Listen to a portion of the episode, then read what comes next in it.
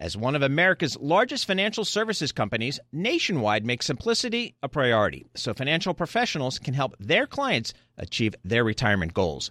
Nationwide Investment Services Corporation, member FINRA, Columbus, Ohio. From Silicon Valley to Wall Street, the promise and perils of artificial intelligence are playing out on the world stage. But what will the next phase of A I adoption look like? Which companies, from big tech to startups, will dominate? And where do the risks and unintended consequences lie? I'm Emily Chang. Join me at Bloomberg Tech in San Francisco, May ninth, to answer many of the industry's burning questions, alongside Snap's Evan Spiegel, Xbox President Sarah Bond, OpenAI's Brad Lightcap, top researcher Doctor Fei-Fei Li of Stanford, and many more. More details and just a few tickets left at Bloomberg.com slash TechSF.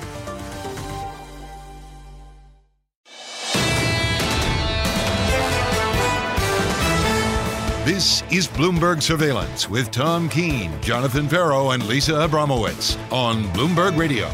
This was Operation Say Nothing, where you basically repeat data dependent over and over again, but didn't say which data. And then you basically had a little bit for everybody, basically saying they are concerned about inflation, but recognizing that inflation has come in somewhat. This was Operation Do No Harm and Say Nothing and get out of there as quickly as possible, which he just did. Highly repetitive, sometimes tedious. Yes. In the bond market, yields were higher going into this decision, lower following it. The two-year yield is down, Tom, by about three or four basis points in the bond market. Right yeah. now, T K four eighty-three ninety-one. Some yield moves. It's good to see Gina Smialek of the New York Times pulling the Barbie movie here to give us the spirit of the American economy. January thirty-first, twenty twenty-four.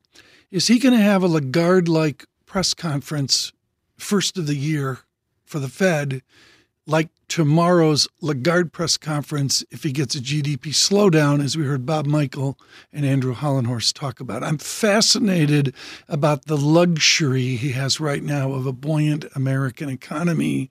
And if that drifts away, I'm not predicting that, but if that drifts away, John, is it Lagarde-like in January? He is predicting it won't drift away. Yes, very much. The Fed staff are saying yeah, yeah. no recession in their forecast. Okay. Germany is living one.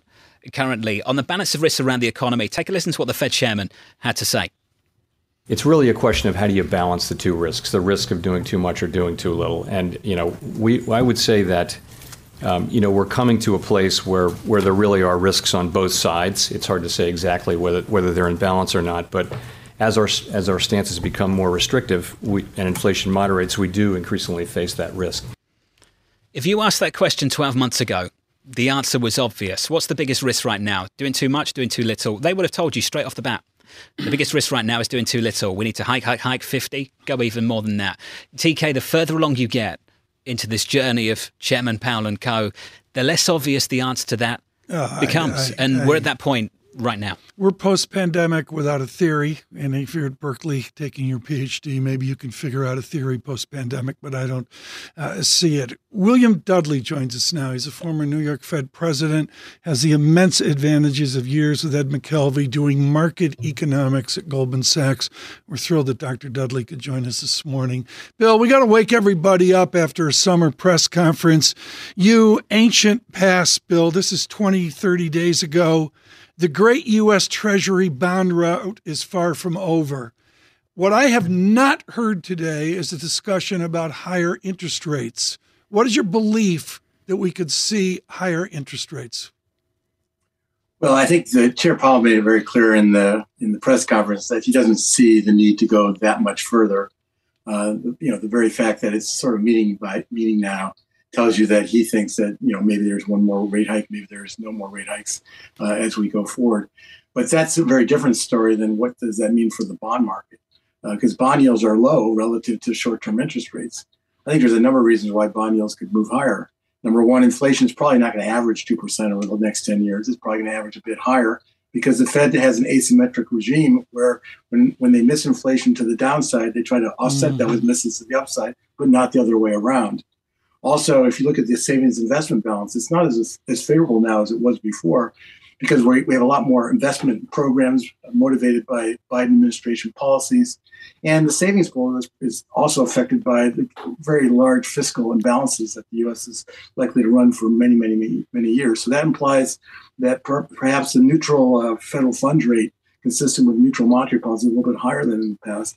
And then lastly, the, the risks are two-sided now for the bond market. Before, it was all about, I could hold, hold, hold bonds, and if we ended up in a recession and, we, and the Fed got stuck at the zero lower bound, the bond market would protect me.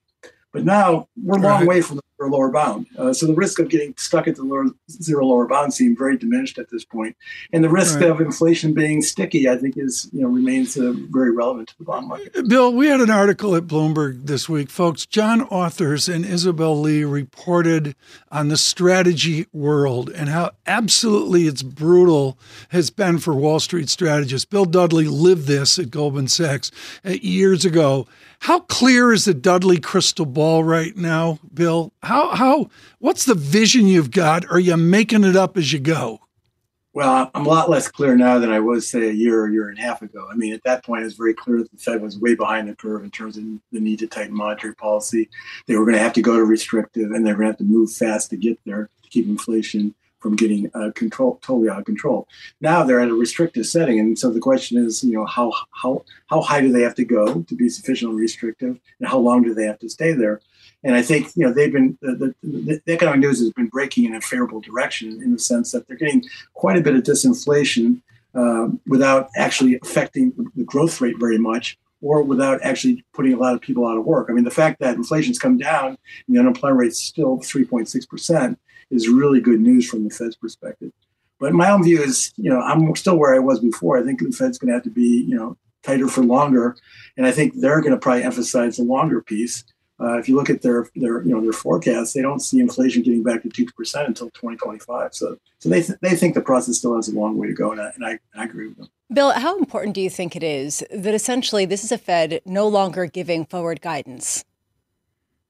Well, I think that's sort of appropriate. You know, if you if you've gotten in the vicinity of where you think you need to be, and you're uncertain about what's next because you don't know if you've done enough, you don't know much about the long and variable lags of monetary policy, you don't know how financial conditions are to react are going to react to what you say and, and what you do. Uh, I think at that point, you don't really want to give forward guidance because the forward guidance is probably going to be misleading uh, as opposed to illuminating. So I think it makes sense for them to talk about Uh, you know, going meeting to meeting. The only thing I was a little surprised today was that there wasn't much talk about the long and variable lags of monetary policy and the need to slow down the, the, the tightening, the rate of the tightening process. Powell very clearly put the September meeting back on the table. And I was a little surprised by that because the last, you know, meeting was all about the need to slow down and, and go at a slower pace. And now I find out today that, well, September is uh, a live meeting. Well, and he was actually pretty blunt on that. Someone asked him specifically, how does this jibe with what you said at the previous meeting? And he basically was like, mm, that's all I'm going to say about that. I'm not going to continue. I'm wondering whether you think it's actually more confusing that there wasn't dissent at a time where there clearly is a range of opinions. And we have a Fed chair just reading the same thing over and over again in response to everyone's questions. Well, the lack of dissent just means that people are pretty comfortable with the general trajectory of where monetary policy is today, and they're happy about the fact that inflation is coming down, and they're happy about the fact that it's coming down without actually having to really, uh, you know, push up the unemployment rate a lot, at least at this at this point. I think what's the problem that Powell has created for himself is what do you actually do in September? So in September, you're going to have to, a couple things. If you, if you decide not to hike, what are you going to show in the summary of economic projection? Are you going to show further rate rate hikes? And if you, and if you do show further rate hikes, it's going to raise the question of why, why didn't you do it in September, just like what we saw at the last meeting. And if you do hike, uh, then the question is, okay, well, what is why are you going so much quicker now? And, and and do you show further rate hikes in the summary of economic projections after a September rate hike? So I think it, I think he's made it very awkward for himself in terms of tying the projections of what's going to happen in the future to what they actually decide to do in September or, or, or decide not to do in September in terms of keeping rates unchanged. Bill, so some I think, people... I think, I think they've created a, a bit of confusion. I think it would have been better to stick to the story of uh, monetary policy, long and variable lags. At this point, we're close to where we think we need to be. Therefore, we're going to go more, more slowly. But he definitely put September back on the table. I mean, he basically talked about the fact that we have two more employment reports by until September. We have two more C P I reports before September. So he put the September meeting back on the table more than I would have thought he would have done, given that he talked about the need uh, to go more slowly because of long and variable lags. So I found that a little bit confusing. Some people frustrated about this September conversation, Bill. I tried to jump in to end it, but we can carry it on if you want. Barry Knapp wrote in and he said this, questions about whether they hike in September were inane. He went on to say the press conference went poorly, given no questions about fiscal policy working at cross purposes with monetary policy, nor any questions about the deep curve inversion and impact on small banks and the supply of credit. Bill, can we pick up on the first piece just briefly, whether fiscal policy right now is working at cross purposes with monetary policy? Do you think it is? Well, I don't think fiscal policy is stimulative right now in the sense of the fiscal impulse, but we have very large chronic budget deficits, and those budget deficits are going to continue as, as far as the eye can see. So what, the way that plays out is it means that the demand on the on, on the pool of savings is higher because the government is taking down so much of the supply of savings. And over the next year, we're going to see a lot more Treasury supply, right? Now that the debt limit crisis is behind us, the Treasury is going to be ramping up their borrowing needs very, very substantially. And the Federal Reserve right. is going to continue to sell, is going to continue to let nine hundred billion dollars a year of Treasuries and mortgage securities throughout. So they've made tremendous amount of supply, and I think that's going to weigh on the bond market a bit. Bill, the hallmark of your work at Goldman Sachs ages ago was an optimism about the American economics experiment. The most memorable moment today was Gina Smialek of the New York Times folding in the Barbie movie into a discussion with the chairman of the Federal Reserve about the resiliency of the American economy. The smart guys like you, everybody assembled in the room, everybody in the economics racket, do we just get wrong the resiliency of America? Well, I think that uh, we have gotten wrong the resiliency of the uh, U S consumer. And I think what, what, what what's, what's driving it is the fact that during the pandemic, there were large fiscal transfers from the federal government to the household sector. And the household sector basically did three things with it. So, about a third of it was spent. About a third of it was used to pay down debt, and about a third of it was saved. And so coming out of the pandemic, the household balance sheets were in much better shape than they typically are late in the cycle. And I think that's why uh, the U S consumer has been pretty resilient. I mean, I think the point that uh, Gina was making was just that, you know, going to uh, Barbie uh, in, in, a, in a theater is a, is a perfect example of discretionary, domestic, uh, you know, discretionary consumption.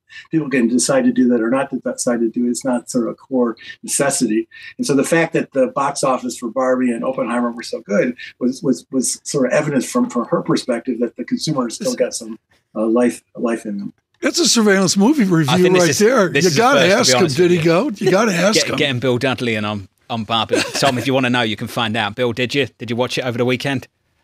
No, I, I went to Mission Impossible. I haven't gone to Barbie or Oppenheimer. That's on the that's, that's on my plans though. That's in the pipeline. There we go. Discretionary spending. We just learned more there than the we did household. in the press conference in the next weekend. Bill, thank you, sir. As always, Bill, Bill Dudley, you. incredibly thank insightful. You. Lived it at the Federal Reserve as the New York Fed president. Nobody ever says make it complicated. That is why Nationwide makes simplicity a priority by providing financial professionals with straightforward, client-ready resources. From clear strategies to help clients meet retirement savings and income needs, to ways to cover rising healthcare costs and more. Nationwide simplifies planning so more time can be spent helping clients. Nationwide is on your side. Nationwide Investment Services Corporation, member FINRA, Columbus, Ohio. The countdown has begun. From May fourteenth to sixteenth, a thousand global leaders will gather in Doha for the Qatar Economic Forum powered by Bloomberg. Join heads of state, influential ministers, and leading C E Os to make new connections, gain unique insights, and uncover valuable opportunities in one of the world's most rapidly rising regions. Request your invite for this exclusive event at Qatar Economic Forum dot com. If you are just tuning in, welcome to the programme this afternoon. Good afternoon to you all. The Federal Reserve hiking interest rates twenty-five basis points. The Federal Reserve chair saying that he believes monetary policy is restrictive. There was a moment in this news conference when Mike McKee, our good friend and colleague down in Washington, D C, asked about that. I'm pleased to say that Mike McKee joined us now. Mike, the evidence that policy is restrictive, can you point to it? Well, he's pointed to the fact that inflation has come down and that the Fed funds rate is now above the uh, C P I in all cases, in both core and headline, and that real interest rates are starting to uh, rise above zero. So they do see some restriction on the economy. But I think one of the key things he said was in his answer to me when he said uh, policy has not been restrictive enough, long enough. Now, he doesn't want to put a time frame or a uh, actual number on what restrictive is, but uh, clearly they could be there. They just have to leave it there longer. Uh, this was a man who wanted to basically keep his options open and not get tied down right. to uh, anything at this point. Mike, what does this twenty-five basis point move do to our listeners and viewers? I get, and this was alluded to by a number of our guests, big impact a year ago, two years ago. What's the impact today of this lift for housing, for food, for the day-to-day life that we have?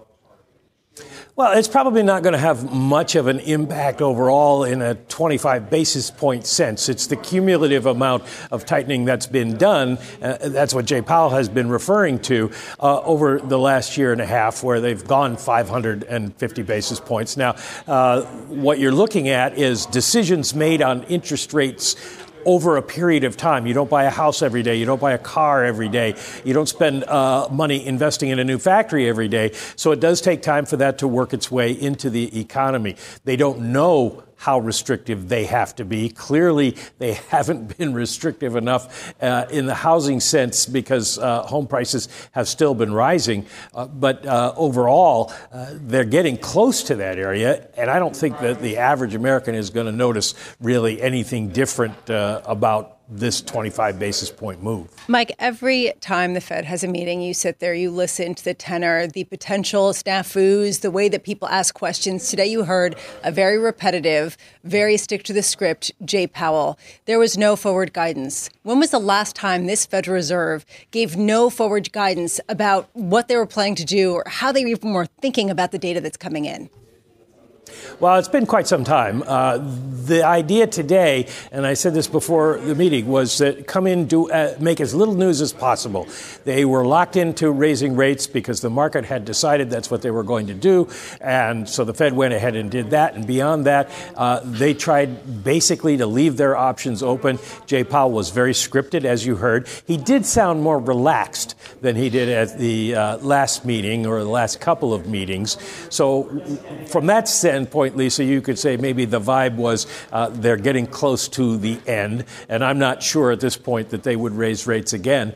But uh, they don't want the markets to walk away from this uh, thinking that they're going to do one thing or another. So they tried not to really give any guidance. We're covering vibes of news conferences now with Mike McKee. Mike, thank you, sir, down in Washington, D C. Appreciate it as always. Here's the runway, the calendar for you. September twentieth. The next Federal Reserve decision, Jackson Hole, of course, in between this meeting and the next meeting. For the data, August fourth for payrolls, August tenth for C P I, September first for payrolls, September thirteenth for C P I. So T K, two of each, C P I and payrolls, yep. Going into the next Fed meeting. And you can take away from this meeting, this news conference, whatever you want. That conversation can change very quickly based on two prints of C P I. I, I, and two prints from payrolls. Lisa nailed it. She said it's just completely data dependent. I'm going back to that. I don't think there's any theory involved here. I don't think there's any textbooks. That conversation we had before the press conference was just absolutely brilliant on the ambiguities of the moment. Right now, with clarity, because he has to manage money, Jeffrey Rosenberg joins us, portfolio manager of BlackRock's systematic multi-strategy fund. Jeff, my deepest sympathies. You have to have a conviction, a belief forward. What is your conviction now, given the ambiguities we witnessed today? I think we have a little bit of silence here. They're going to turn his microphone up, T K. There. You know, I, I don't, you know. Jeff I, put it on mute. I, they're on mute. Jeff's got to I unmute himself. But it's the like ambiguities a Zoom call gone bad. You know, the ambigu- the ambiguities here are important. And, and John, Bram, you know, that's like when you're in the team meeting and Lisa yeah. starts throwing stuff yeah. at the screen. It's like, Bram, yeah. you're, you're on mute. I, I'm, right. I'm going away tomorrow. Listen to me. You know. And I start like pounding and then I, oh, excuse me. I, I'm going away tomorrow. And, are you, and you where, guys are running the show. I'm going, I'm going deep to the Northeast. I'm just going, it's just going to be, I'm going away for months. It's going to be like a sabbatical. You're taking like a month off. Taking a month off. That Good means two you. days. Yeah. And, and you guys have the former vice chairman of the Fed and the arch question to Vice Chairman Laird, I believe scheduled tomorrow uh, in Bloomberg Surveillance in the mornings. Check it out, folks. And I'm John, John I'm sorry. The arch question here what is, is Laird is saying, we're not going back to two percent. We're not going back to two percent. Nobody, and Powell's not talking about it. I don't think anybody else really is. Clarada's out front on that. I'm with you. The standout call from former Vice Chair Rich Clarada together with PIMCO came out in the secular outlook a couple of months ago. And ultimately, it's this underlying belief that they will tolerate higher, above target inflation of two point something. You've got some indication of that, just a hint of it, when he talks about we're not going to hike until we get to two percent. That's ridiculous. And also, by the way, we don't think we're going to get to two percent until yeah. twenty twenty-five. And within that, I think there is a message, Bramo, that they are willing to tolerate two point something because they're willing to tolerate above target inflation from here all the way out to twenty twenty-five if the Fed chair is correct. It, you know, you pick up a really interesting point because it highlights the uncertainty around long and variable lags. He's saying that if we wait until inflation gets down to two percent, we will have necessarily gone too far. Okay, well then how long do you have to wait before you understand what the ramifications of what you hiked? Is this a concession that you're willing to go to two and a half percent? And that is really what people are trying to parse through. Basically, people are shrugging off, viewing this as a non-meeting. That's my view. We haven't talked about this enough, though. And I think Jean Balvin of BlackRock, congratulations, by the way, for bringing this up repeatedly. What's the appropriate time horizon, the appropriate period to bring inflation back towards two percent? What is it? So one man's tolerance of above target inflation is another man saying, well, actually, we just need longer. And if he says twenty twenty-five, isn't that just him saying, like, this is going to take a while and I don't want to crush the economy to get there sooner? Well, I think that that's a great point. I think the Fed said that, that they're willing to be patient but persistent. At that point, at what the issue is, will it become a self-fulfilling prophecy at some point? Exactly. Inflation becomes Is there higher? a window? That's yes. what you're getting at. Yes, thank you. I appreciate that. That's helpful. Well, it's a long day. I feel the way, you know, you can fill in my sentences. You can fill in my sentences as well. I need it sometimes too, Bramo. Is there a window where they need to address this before it becomes embedded? Right. You've seen what happened with U P S and what almost happened with Teamsters and the strikes. What are we talking about here? five percent wage hikes? They're not going to be alone, are they? No, and we're already seeing that pretty much across the board. And people talk about the tight labor market, but that changes the scenario in this profound way. This is the issue that a lot of people are looking at. And yet you're seeing that divide, whether it's uh, Bob Michael or whether it's uh, Jim Bianco. You see the divide, and the wage thing is critical because a lot of people, they don't parse out unemployment rate. They don't parse out this, that, and the other thing. They are only and singularly looking at wage inflation. Through all this debate, if folks say, what's this meeting like versus the other ten meetings we had? And, and I'm going to go to the great observation of Neil Dutta that we finally have a legitimate real wage in this country. And that changes the emotion, the behavior of people, like the bombshell from Drew Mattis earlier this week, really pushing against the gloom we heard from our guest, where he says you got a legitimate real G D P forward. Part of that, John, is a legitimate wage growth, which I don't think is within the debate right now. Inflation worry. We're worried. Inflation worry. We're worried. I'm not worried, worried if I'm getting a pay rise. I let no, we worry about no, that. No, I think, aren't. you know, no, I've always found it weird when economists say, you know, this is uncomfortable. Wages are too high. Well, and like everyone else is just like, there's nothing uncomfortable about this. You know, that's what I want to happen yeah. at year end. I want a pay rise. And we heard uh, Jay, Jay Powell really speak to that. Yeah. He basically said, you know, we want this. It's a good thing that wages are going up faster than inflation. And yet, is it, if that's the goal, to get down to two percent? This is a conundrum. And he tried to parse it through by absolutely saying nothing. Lisa, you and I will try and say something tomorrow morning. We'll be here alone without yes. T K. I think tomorrow there's going to be a conversation about something Mike McKee talked about in the news conference. What's restrictive? And what evidence is there that we are restrictive right now? This is what the chairman said. The F O M C believes monetary policy is restrictive. He did acknowledge that it's not restrictive enough for long enough, so they need to hold it here for some time. But ultimately, if you look at the real Fed funds rate, it's at a meaningfully positive level. Okay, well, let's look around. What evidence is there of that right now? And I would go one step further.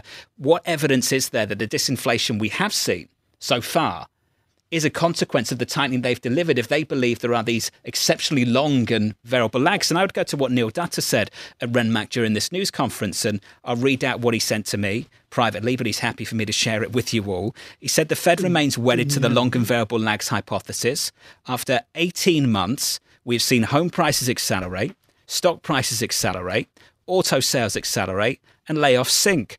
Long and variable lags is a concept that might be outliving its usefulness. Now, for the same people looking at the same evidence, you can have one individual, Brammer, that turns around to you and says, I think the long and variable lags are a whole lot longer. And someone else can make the same, a different case with the same data and say, you know what, I think they're a whole lot shorter. They just haven't had any effect yet. And anyone who's looking to the Fed for guidance, forget about it, because sure. they're not going to give you any. And, and, you know, basically what I heard was a chair moving the goalposts, saying, OK, it might be restrictive, but it hasn't been restrictive for long enough. So is this a new criteria that it has to be long enough, that you put that x-axis long enough, and then that will take place? They don't know. So how do they communicate? We don't know. We're experimenting. I, We're going to look at things. I think out of this conversation, and this is Ed Hyman, Evercore I S I, and I thought Michael Dart of Roth M K M was just brilliant today on this. There's an entire monetary or money side to this, including something no one talks about anymore, which is M two. I mean, if I if I was down there with Powell money asking supply. a question, I'd say to, to Chairman, your PhDs tell you at the Fed that M two doesn't matter anymore. Velocity doesn't matter. Europe just announced a crater in loan demand with a slowdown there as well. What's the viscosity right now of the American system? Bob Michael's here. I saw him. He's on his phone doing commercial real estate workouts for Jamie Dimon while he's sitting on set in commercial. Don't start rumors. yeah, don't start Good rumors. Morning, Bob. Thanks for being with us. Bob was fantastic, by the way. yeah. You've teed up Europe quite nicely because I'm trying. We shift away Maybe from I the Federal Reserve. Maybe I should cancel my trip. To cover the E C B. Well, it's a sabbatical, but I should, you know, Madame Lagarde would like me to be here. The European Central Bank decision is tomorrow, and it's worth repeating that Germany is in recession. The data is absolutely dreadful. And inflation, Lisa, is still sticky. And this is the fear. What happens if this ends up being a similar story in the U S if inflation reaccelerates and growth slows down? We didn't hear that from Fed Chair Jay Powell. His base case is we avoid a recession and we end up bringing down inflation to two percent. The Goldilocks, he's leaning into that. And yet, mm. Mm, yes, I don't think he's I don't think he's leaning into Goldilocks. I think he's worried about Bill Dudley's outlook. Right. You know, he's he's just just. They don't want to make a mistake on the upside. They do not want to cut before they're certain. That's the emotion of the discussion. I asked the question, Tom, earlier, whether the biggest risk right now was cutting too soon or holding too long. Yeah. And I think John, I'm with you. The, the biggest the risk, if I miss the damn Gulf Stream at Teterboro. Never mind. I, I started I'm checking done. the train times. Yeah. Well, I think during that, the news conference. I think Jay, I think that Jay Powell was checking the train schedule at the same time. He wanted out too. Yes. We need out as well. You probably want rid of us. This is the Bloomberg Surveillance Podcast. Thanks for listening. Join us live weekdays from seven to ten a.m. Eastern on Bloomberg Radio and on Bloomberg Television each day from six to nine a.m. for insight from the best in economics, finance, investment, and international relations. And subscribe to the Surveillance Podcast on Apple Podcasts, SoundCloud, Bloomberg dot com, and, of course, on the terminal. I'm Tom Keene, and this is Bloomberg.